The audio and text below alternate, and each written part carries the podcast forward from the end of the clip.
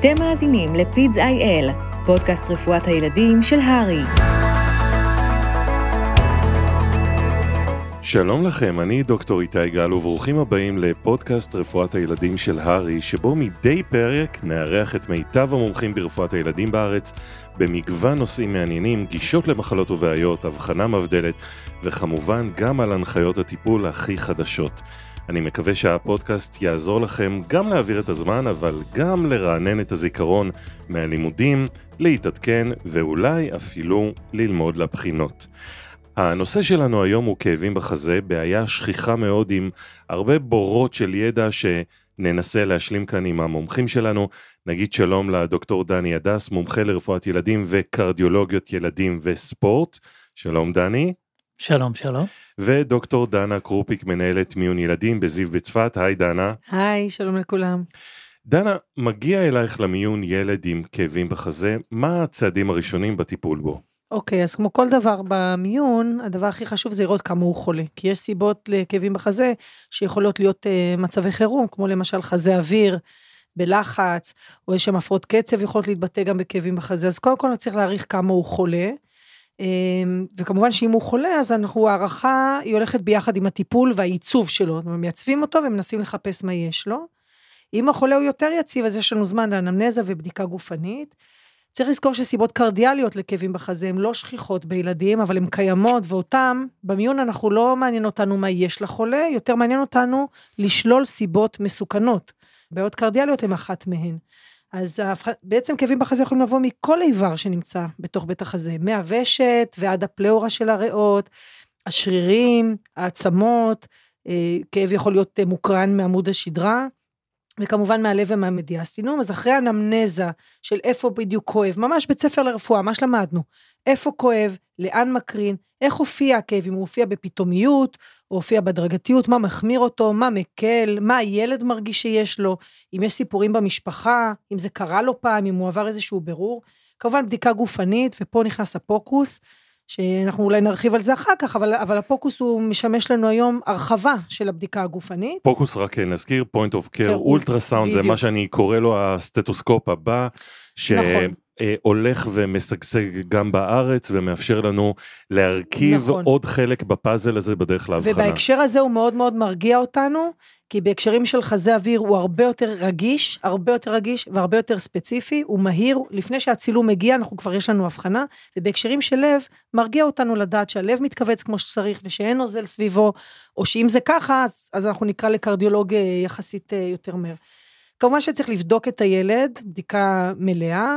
לעשות לו אק"ג, ולפי הצורך ולפי הסיפור, אה, לקחת בדיקות דם. אה, היום אנחנו בהקשר של קורונה לוקחים BNP וטרופונין הרבה יותר ממה שלקחנו פעם, כי פעם היו סיבות לא שכיחות לכאבים בחזה ממקור לבבי, בילדים היום זה יותר, אה, יותר שכיח. ההבחנה המבדלת היא מאוד מאוד חשובה בסיפור. צריך לראות אם ילד עישן נרגילה למשל, זה גורם סיכון גם להתקפי לב בגלל הרעלת CO, וגם לחזה אוויר, בגלל האופן שבו הם אה, נושפים. אז היו לנו כמה מקרים אצלנו בגליל של חזה אוויר שלאחר אה, עישון של נרגילה.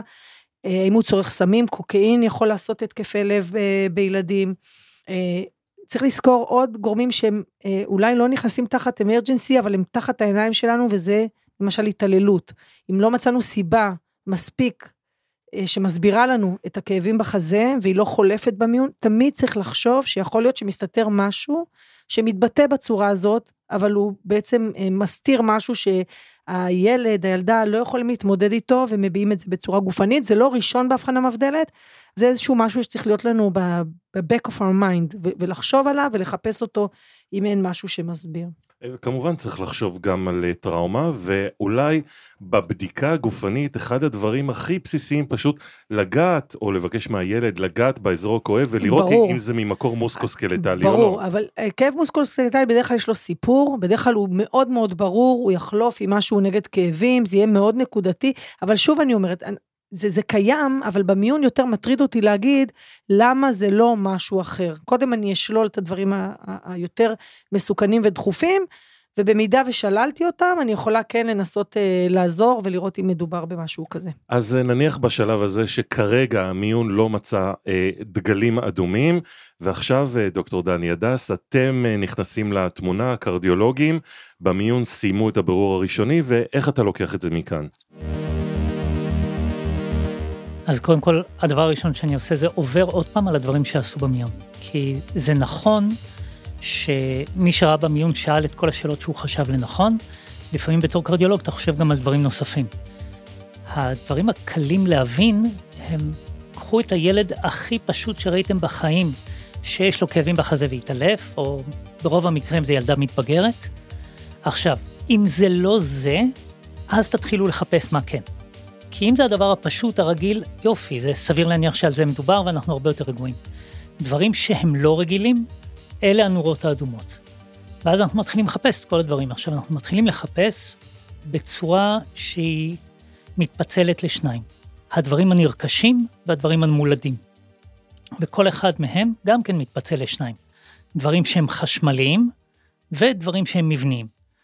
אז דברים מולדים, יש לנו המולדים המבניים, כמו קרדיומיופתיות, כמו כל מיני שאנטים, כל מיני אנשים אחרי ניתוחים, כל מיני דברים כאלה. ואת הדברים הנרכשים, שהם דברים שקשורים למיוקרדיטיס, דברים שקשורים לחבלות, דברים שקשורים למחלות שונות שעושות את זה, ובילדים אחד הדברים הכי חשובים לשאול, זה אם הנער שאתה רואה עם הכאבים בחזה, אם היה לו קוואסקי כשהוא היה קטן. כי לא תשאל, לא תדע. אחרי שאנחנו שואלים את כל הדברים, אנחנו מתחילים לעבור על הדברים. אז הם בדרך כלל מגיעים עם סרט של אה, בדיקות דם. רוב הבדיקות הדם שאנחנו מחפשים, אנחנו מחפשים לראות דברים שקשורים לדלקת.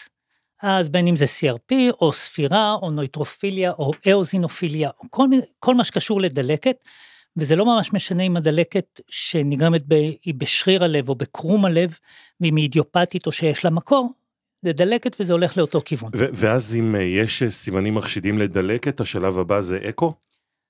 אה, הרבה יותר חשוב זה האק"ג. כי צריך להבין שהדבר הכי, הכי מסוכן והכי שמסוגל אה, להיגמר בצורה לא טובה, ובין אם זה במיון או במחלקה, זה הפרעת קצב. האק"ג נותן לך איזשהו baseline כרגע למה המצב. אני יכול אני זוכר מקרים של ילדים שהגיעו עם myocarditis, שכולנו מכירים את הדברים האלה, מגיע ילד עם חום שיעול נזלת, כמו כל אחד בחורף, וברגע שהוא התלונן על כאבים בחזה, עשו אק"ג. באק"ג ראו שיש לו פתאום הפרעות קצב. אם לא עשית את זה, אתה לא יודע. עכשיו, השינויים באק"ג הם שינויים שהם לא מאוד מסובכים, בין אם זה שינויים של ST, אבל לפני הדברים שאתה רואה קודם, הדבר הכי חשוב באק"ג זה להבין שהוא בסינוס. וזה דברים שהרבה פעמים אני רואה סינוס הכוונה כמובן קצב סינוס, קצב אה, שמקורו בקוצב הלב הוא הסינוס. נכון. עכשיו, כדי שמשהו יהיה בקצב סינוס, אתה צריך שהוא יענה על כמה דברים. אז שיהיה P לפני כל QRS, שיהיה QRS אחרי כל P, שהPים יהיו דומים אחד לשני, אבל, ופה הנקודה שמפספסים, שה-P יהיה חיובי ב-1 ו-AVF. אם הוא לא חיובי ב-1 ו-AVF, הוא לא מגיע מהסינוס. לא יודע מאיפה הוא מגיע, אבל מהסינוס זה לא.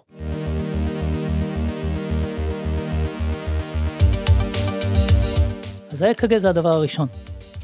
אחרי זה אנחנו מקבלים את כל הבדיקות האחרות, אז אמרנו ספירה, כימיה, דברים כאלה. CK, טרופונין, האם הטרופונין הוא רגיש או לא רגיש, אז התשובה היא שמאוד רגיש, אבל הוא גם יכול לסמן דברים אחרים. נורא חשוב לזכור שנאונטס, הטרופונין שלהם הוא בשמיים, כשזה הכל תקין, כי ככה זה אצלם. נורא חשוב לדעת שאתלטים, ויש לנו המון ילדים כאלה, אז אתלטים אחרי אימון, הטרופונין יכול להגיע אפילו עד פי חמש. אז לא כל טרופונין אומר שיש פגיעה לבבית, אבל מבחינת המיון, ברגע שמגיע ילד כזה, והוא מעלה סימני אזהרה, צריך לעבור לשלב הבא. וחשוב בעיקר לעקוב אחרי המגמה של הטרופונין. זאת אומרת, יש לנו את הבדיקה הראשונה, אבל חשוב גם מה קורה עם הבדיקות אחר כך. נכון מאוד. אה, והשלב הבא זה כמובן לעשות את האקו, ובאקו עוד פעם, אנחנו עוברים בדיוק על אותם דברים כמו שעברנו קודם. קודם כל עושים אקו בצורה מאוד בנאלית ומאוד מובנית, אתה תמיד עושה אותו באותה צורה, אתה תמיד עושה אותו ועובר על כל הדברים, כי אם לא תעשה את זה בצורה מובנית, אתה תשכח משהו בדרך. אגב, אה, בדרך אה, לאקו, הפוקוס שעשו במיון עוזר לך באיזשהו אופן? ברור, ברור, ברור. פוקוס במיון זה דבר נפלא. מבחינתי, שלא רק שיהיה פוקוס, אלא שהם ידעו קרדיולוגיה. שיהיה עוד יותר, שאני חושב שאחד הדברים שאתה עושה בפוקוס, הרי בפוקוס אתה מסתכל לראות כללית, לראות אם יש לך תפקוד תקין, לראות אם יש לך נוזל, אבל בצורה מאוד קלה אפשר להכשיר את אנשי הפוקוס גם לראות דברים שהם קצת יותר קטנים, ויהיה, ההבדל יהיה מאוד משמעותי. אחד הדברים האלה סתם זה למשל המוצא של הקורונרים, שילדים עם מוצא של קורונרים שהוא לא תקין עוברים אירועים של סינקופה, של כאבים בחזה, ועוד פעם, עד שאתה לא מסתכל אתה לא יודע, וזה לא משהו שאתה תוכל להתייעץ עם הקרדיולוגים המבוגרים שיש לך, כי הם לא מבינים בזה, לצערנו. אני חושבת שזה גם עוזר לתעדף, כי כשאנחנו מתקשרים אליכם ואומרים, אה, תשמע דני, עשיתי פה פוקוס ואני חושבת שהלב לא מתכווץ טוב או שיש לי נוזל, אתה תראה אותו יותר מוקדם מאשר שאני אגיד, ראיתי הכל תקין, הילד מרגיש עכשיו טוב, אולי הוא יבוא אליך למרפאה. זה עוזר לנו בחלוקה של המשאבים שלנו. פוקוס הוא, הוא Game Changer, אין, אין ספק בכלל. הוא נותן לך את רמת הרפואה כמו שאתה רוצה, כמו שפעם היה ב-ER ודוקטור למיניהם שידעו לעשות הכל, אז הפוקוס הוא דבר כזה. הוא נותן לך הבדל מאוד משמעותי, ואצלנו בבית חולים, הם, אה, רוב הילדים שאני רואה הם כבר אחרי פוקוס. וההבדל בין לעזוב הכל ולגשת, או חבר'ה, זה יהיה בסדר ואני אראה אותו בעוד שעתיים, מאוד תלוי ברמת הרופאים שרואים אותו, הרופאים הראשונים, והפוקוס זה, זה היכולות המשמעותיות שלהם. יש אה, בדיקות נוספות אה, שאתה מצפה לקחת לילד כזה, או מהמיון, או בכלל מהקהילה, שעוזרים לך להגיע לאבחנה? אז כן, אז חוץ מהבדיקות הראשוניות שאנחנו עושים במיון, יש בדיקות שאי אפשר לעשות במיון כי הן לוקחות יותר זמן. שתיים כאלה זה ההולטר והארגומטריה. עכשיו, כל בדיקה שאנחנו עושים, צריך להבין מה המטרה של הבדיקה הזאת. ההולטר, אני מחפש שני דברים, אחד אני מחפש הפרעות קצב, APBs, VPBs, כל מיני דברים כאלה, אבל עוד דבר שאני מחפש זה שינוי של גלי ה-T. כי כשיש לי אלטרנציה, או שגלי ה-T הם הופכים מחיוביים לשליליים על אותו קו, זה מדבר לי על הפגיעות של הממברנה באזור הזה, וזה נקרא אינסטביליטי, והאינסטביליטי של הממברנה הקרדיאלית, אחד מגורמי הסיכון הכי גבוהים להפרעות קצב. ואז כשעושים הולטר, עוד פעם, מה אנחנו מחפשים? אנחנו מחפשים הפרעות קצב, אנחנו מחפשים membrane instability, ואם לא, אם אנחנו לא יודעים מה אנחנו מחפשים מראש, אז אין טעם לעשות את הבדיקה. הדבר השני זה ארגומטריה, שארגומטריה אנחנו צריכים להבין, ילדים עם כאבים בחזה, יש הבדל ענק בין אם זה קורה בזמן שהלב מתאמץ, לבין כשהוא לא מתאמץ. אם אנחנו לא ניתן להם להתאמץ, לא נדע. כלומר, ארגומטריה היא לא רק לילדים ספורטאים. לא, לא, לא, לא, לא, ממש ממש לא. ארגומטריה היא לכולם. אה, קשה טכנית לעשות ארגומטריה לילדים שלא מסוגלים לרוץ על טרדמיל, אבל גם לזה יש פתרון. אתה שם עליהם הולטר, ואין בעיה, תגיד להם לרוץ. ילד בן 6 שהוא עם הולטר, אתה נותן לו חצי שעה לרוץ, ויש לך ארגומטריה פנטסטית. הדברים האלה הם נורא פשוטים, ועוד פעם, כשעושים דברים לעשות אותם טוב. ארגומטריה, אל תבנו על זה שהמכון עושה ל-85% מדופק מקסימלי צפוי, כי זה יופי של בדיקה לאנשים איסכמיים. זה לא רלוונטי לילדים. אנחנו צריכים להביא אותם לשיא המאמץ. שיא המאמץ זה שהילד מרגיש שאין לו אוויר והוא הולך ליפול עשר שניות אחר כך.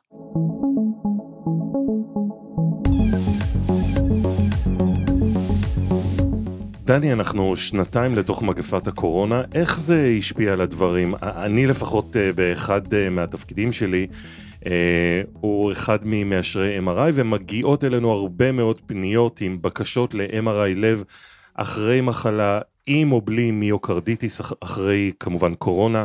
מה ההנחיות לגבי אותם ילדים וקורונה? מתי שולחים ל-MRI לב? מתי צריך לעשות אקו לב לילדים שהחלימו מקורונה? או להורים שחוששים מקורונה? אז קודם כל נזכר מה הקורונה לימדה אותנו. שורה תחתונה, אנחנו לא מבינים מהחיים שלנו, אוקיי? יש לנו מגפה של שנה וחצי, שכל פעם שאנחנו חושבים שאנחנו הכי חכמים בעולם, אנחנו לא. אז אחרי שקצת הצנענו לכת, בואו נדבר על מה כדאי. הקורונה פוגעת בלב באחוזים הרבה הרבה יותר גבוהים מווירוסים אחרים. למה זה קורה? לא יודע.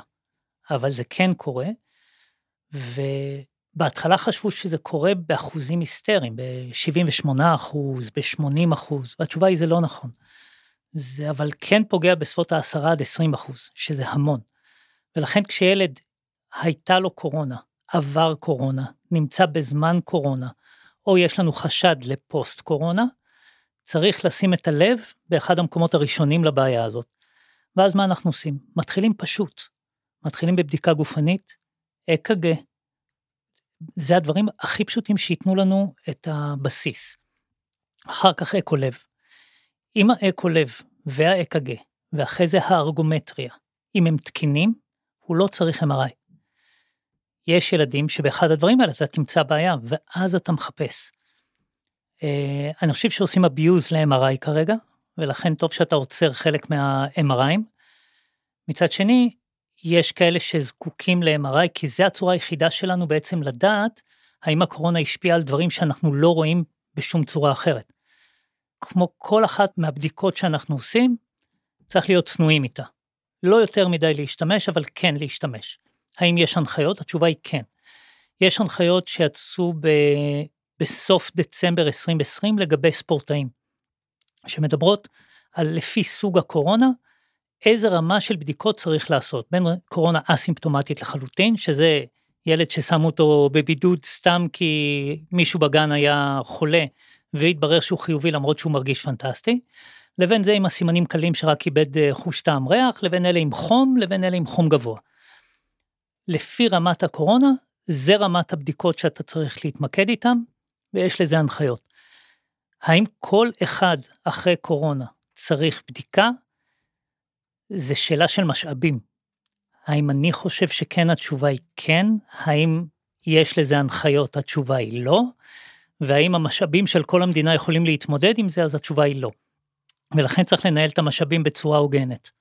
ואני צריך לחכות לעוד אה, הנחיות. אז בואו נסכם אה, את הדברים. ילד עם כאבים בחזה, לא נמצאו דגלים אה, אדומים בחדר המיון, הסיכון אה, לבעיה לבבית הוא בדרך כלל מאוד נמוך, ומה ה management אה, שלך חוץ ממעקב? אגב, כל כמה זמן ילד כזה צריך אה, מעקב אצל אה, קרדיולוג? אז חלק גדול מהדברים צריך להרגיע. כי רוב הילדים שעברו במיון בגלל כאבים בחזה, אין להם שום בעיה לבבית, ואם אנחנו נשתיל להם בעיה לבבית, אנחנו גורמים להם לנכות לכל החיים ואין שום סיבה. אז צריך להרגיע אותם.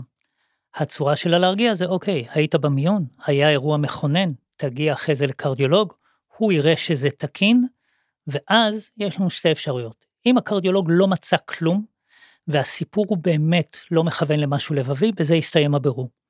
אם יש משהו, יגיד אוקיי, בוא נראה אותו עוד חצי שנה עוד פעם, רק כדי להשאיר אותו במערכת, כדי שאם קורה משהו, נוכל למצוא את הבעיה לפני שהיא גורמת לבעיה הרסנית.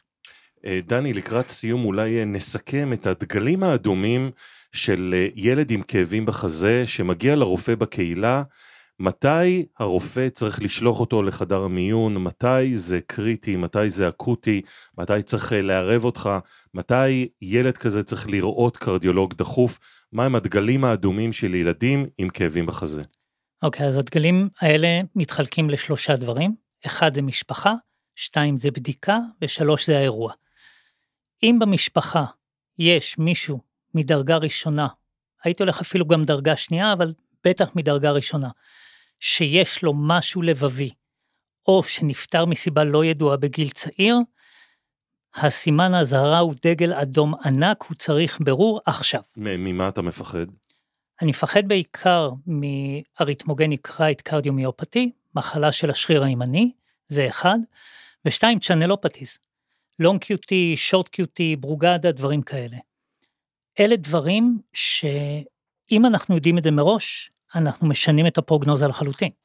ולכן זה דבר מאוד עקרוני. זה שסבא בן 90 היה לו פרפור פרוזדורים זה לא רלוונטי לאף אחד ואנחנו יודעים את זה. אז אחד, זה הסיפור המשפחתי. שתיים, זה בבדיקה הפיזיקלית. כל אחד מאיתנו עושה בדיקה פיזיקלית. אם בבדיקה הפיזיקלית אין לו דפקים פמורליים, הוא צריך באותה שנייה לראות קרדיולוג באמבולנס. חשוב, זה משהו שלא כל רופא בודק, דפקים פמורליים לילד עם כאבים בחזה. נכון. כי עוד פעם, ילדים כאבים בחזה יכולים להיות בכל גיל, וקוארקטציה זה לא רק דבר של תינוקות, זה סופר חשוב. אני מזכיר שבבדיקה של הדפקים הפמורליים אתה שם אצבע אחת על הפמורלי, אצבע אחת על הרדיאלי, אוקיי? ואת שניהם עדיף לעשות בצד ימין, ואז אתה רואה בעצם אם יש לך דיליי של הדופק הרדיאלי, כי הדופק הרדיאלי אמור להגיע קצת אחרי הדופק הפמורלי. אחד, שתיים, שזה הבעיה העיקרית, אם אתה לא ממשש את הדופק הפמורלי. לא מיששת אותו, מיון, אתמול. אז זה הדברים שקשורים לבדיקה גופנית. שכמובן, עוד פעם, הפרעות קצב, עבשות שהן מאוד מוזרות, או שאתה מכיר מהילד ולא היו, אלה הדברים השניים. הדבר השלישי זה הסיפור. אירוע שקרה במאמץ זה דגל אדום. אירוע שקורה בשכיבה זה דגל אדום. לא אמור לקרות, אוקיי? ואם האירוע, חוץ מכאבים בחזה, מלווה בהתעלפות, דגל אדום.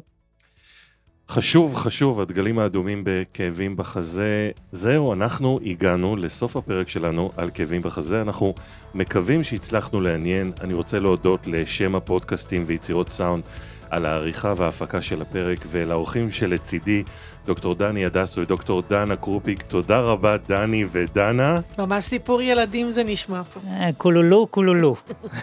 אני מקווה שסיפור עם סוף טוב. אבל היה מעניין מאוד. מאוד. אני דוקטור איתי גל, ואם יש לכם הערות על הפרק, נושאים שהייתם רוצים שנסקר, אני מזמין אתכם לכתוב לנו בכל הפלטפורמות של הארי, באתר, בוואטסאפ, במייל האדום, וכמובן, ברשתות החברתיות. תודה שהייתם איתנו, נשתמע בפרקים הבאים.